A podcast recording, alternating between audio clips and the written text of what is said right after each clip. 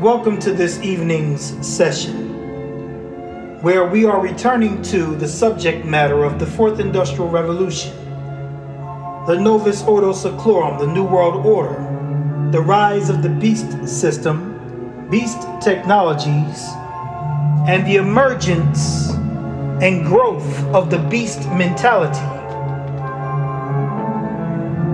As we look around the world, we can clearly see that tyranny is rising. Authoritarianism is showing its ugly head.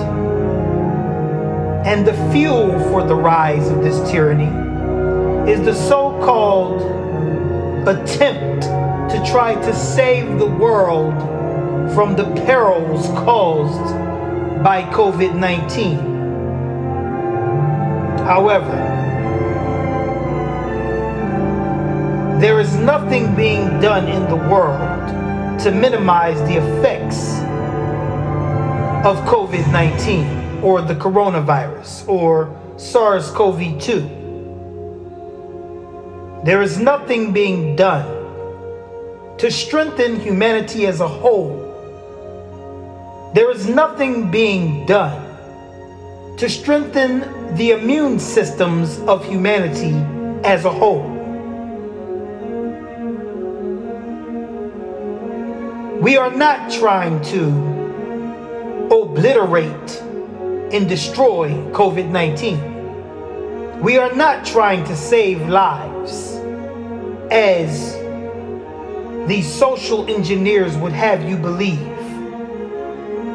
They are not trying to save lives. They are not trying to preserve lives. They are not trying to look out for what is best for humanity.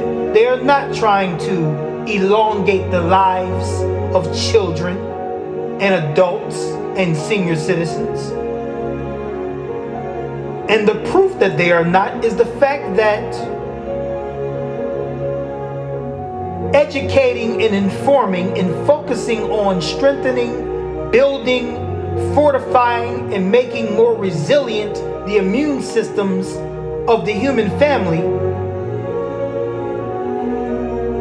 the fact that these this is not being addressed this is not we're not being encouraged to strengthen our immune systems. We're not being encouraged to eat properly sleep properly.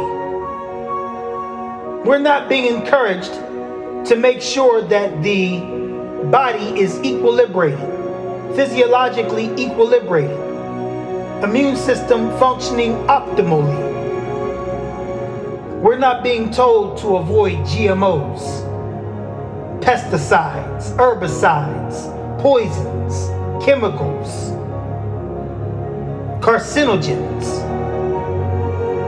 We're not being told to avoid these things. We're not being told, it's not being stressed that we should be eating healthy, clean, salubrious lively food. Food that will strengthen, that will nourish the body. We are not being told to make sure that we are minerally balanced, nutritionally balanced. No, all we're being told is to take a stupid, good for nothing shot. That's all we're being told to take. Take a shot that doesn't prevent you from getting sick, doesn't stop you from spreading the illness to others, and does not fortify and make more resilient your immune system. But yet it's being pushed with all of the satanic energy and might that can be conjured up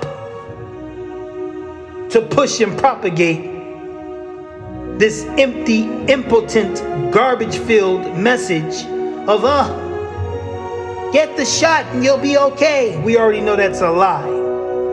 It's a fake, false, counterfeit salvation. We have more deaths now with the introduction of the vaccine than we ever did. Period.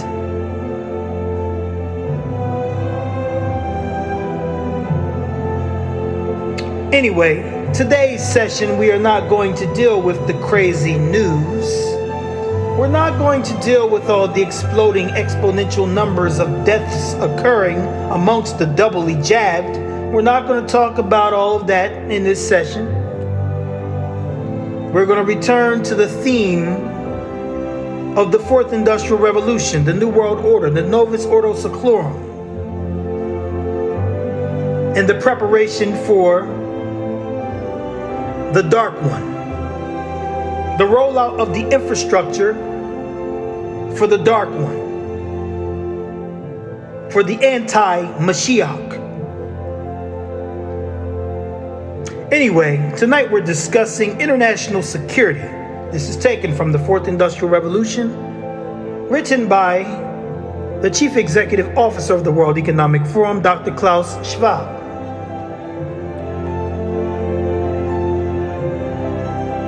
We will move through the data, and I do not think I will be giving too much commentary on tonight's information.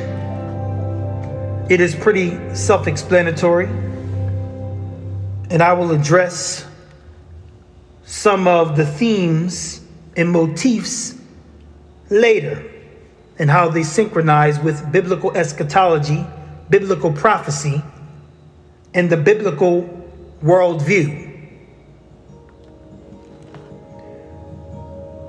So, international security.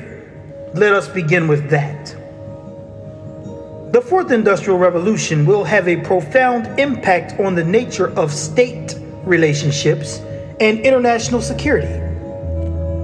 I devote particular attention to this issue in this section as I feel that of all the important transformations linked to the fourth industrial revolution, security is a topic not sufficiently discussed in the public domain and in sectors outside governments and the defense industry.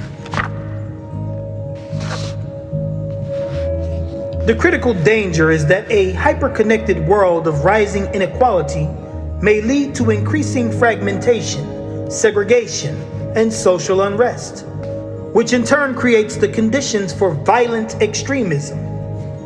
The fourth industrial revolution will change the character of security threats while also influencing shifts of power, which are occurring both geographically and from state to non state actors.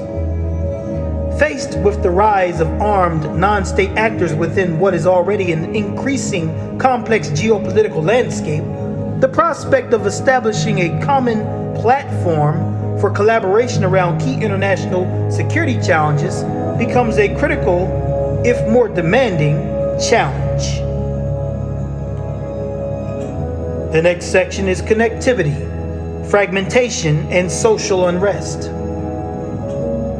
We live in a hyper-connected world where information, ideas, and people are traveling faster than ever before. We also live in a world of rising inequality, a phenomenon that will be exacerbated by the massive changes in the labor market that I described earlier, widening social exclusion. The challenge of finding reliable sources of meaning in the modern world and disenchantment with established elites and structures, perceived or real, has motivated extremist movements and enabled them to recruit for a violent struggle against existing systems. Hyperconnectivity does not naturally come together with great greater tolerance or adaptability, as seen in the reactions to the tragic human displacements that reached a historic high in 2015. However, the same hyperconnectivity also contains the potential to reach common ground based on greater acceptance and understanding of differences which could help bring communities together rather than driving them apart. If we do not continue moving in this direction, however, the alternative is that it will lead to increasing fragmentation.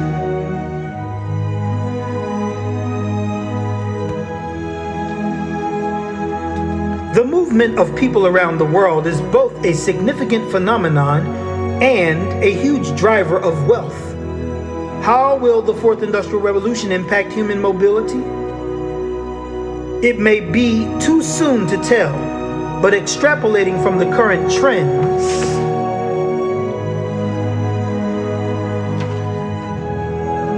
extrapolating from current trends indicates that mobility will pay or play an ever more important role in society and economics in the future than today. The digital revolution created new opportunities for communication and mobility that complemented and enhanced physical mobility.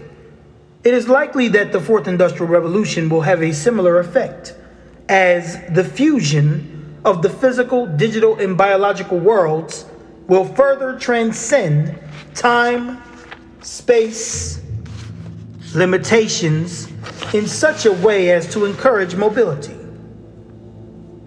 One of the challenges of the fourth industrial revolution will therefore be the governance of human mobility to ensure that its benefits are fully realized by aligning sovereign rights and obligations with individual rights and aspirations, reconciling national and human security, and finding ways to maintain social harmony in the midst of increasing diversity.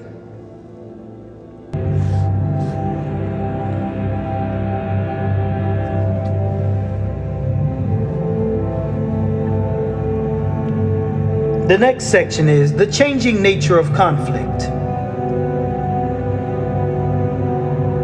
The fourth industrial revolution will affect the scale of conflict as well as its character.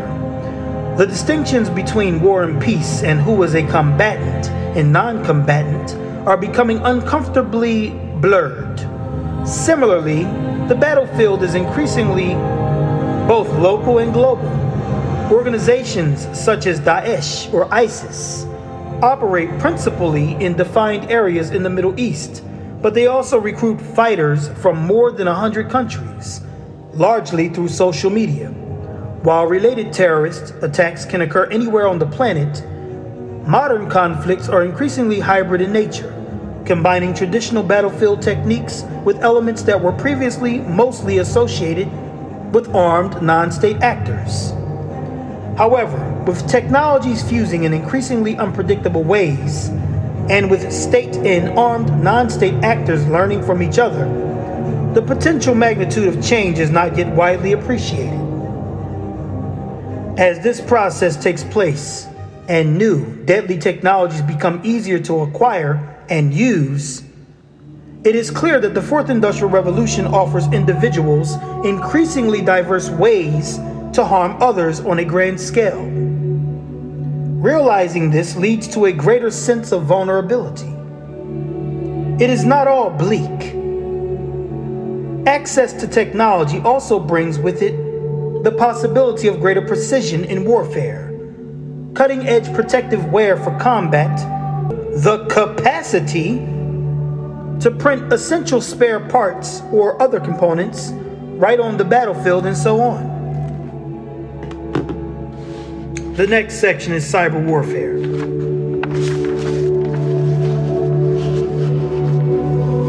Cyber warfare presents one of the most serious threats of our time. Cyberspace is becoming as much a theater of engagement as land, sea, and air were in the past. I can safely postulate that while any future conflict between reasonably advanced actors may or may not play out in the physical world, it will most likely include a cyber dimension simply because no modern opponent would resist the temptation to disrupt, confuse, or destroy their enemy's sensors, communications, and decision making capabilities. This will not only lower the threshold of war, but will also blur the distinction between war and peace because any networks or connected devices, from military systems to civilian infrastructure such as energy sources, electricity grids, health or traffic controls, or water supplies, can be hacked and attacked. The concept of the adversary is also affected as a result. Contrary to the past, you may not be certain of who is attacking you, and even whether you have been attacked at all. Defense, military, and national security strategists had focused on a limited number of traditionally hostile states, Now they must consider a near infinite and indistinct universe of hackers, terrorists, activists, criminals, and other possible foes. Cyber warfare can take many different forms, from criminal acts and espionage to destructive attacks such as Stuxnet, that remain largely underestimated and misunderstood because they are so new and difficult to counter. Since 2008, there have been many instances of cyber attacks directed at both specific countries and companies. Yet discussions about this new era of warfare are still in their infancy, and the gap between those who understand the highly technical issues of cyber warfare and those who are developing cyber policy widens by the day. Whether a set of shared norms will evolve for cyber warfare, analogous to those developed for nuclear, biological, and chemical weapons, remains an open question. We lack even a taxonomy to agree on what amounts as an attack and the appropriate response. With what and by whom? Part of the equation to manage this scenario is to define what data travels across borders. This is an indication of how far there is to go on effectively controlling cross border cyber based transactions without inhibiting the positive outputs from a more interconnected world. The next section is autonomous warfare. And this is the last section. Autonomous warfare, including the deployment of military robots and artificially intelligent powered automated weaponry, holds out the prospect of robo war which will play a transformative role in the future conflict. Let me say that again. The next section is autonomous warfare. Autonomous warfare, including the deployment of military robots and artificially intelligent powered automated weaponry, holds out the prospect of robo war, which will play a transformative role in future conflicts. The seabed and space are also likely to become increasingly militarized as more and more actors, state and commercial, gain the ability to send up satellites and mobilize unmanned underwater vehicles capable of disrupting fiber optic cables and satellite traffic. Criminal gangs are already using off the shelf quadrocopter drones. Criminal gangs are already using off the shelf quadrocopter drones to spy on and attack rivals. Autonomous weapons capable of identifying targets and deciding to open fire without human intervention will become increasingly feasible, challenging the laws of war.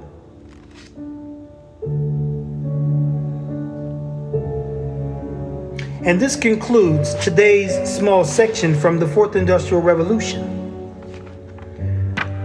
We have covered the changing nature of conflict, cyber warfare, autonomous warfare. We have also covered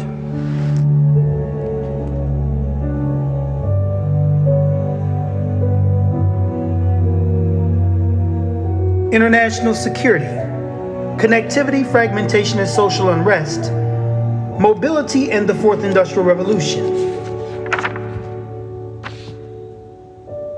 And we will continue to move through the blueprint for the future as laid down by the Luciferians. Until next time, Shalom Aleichem.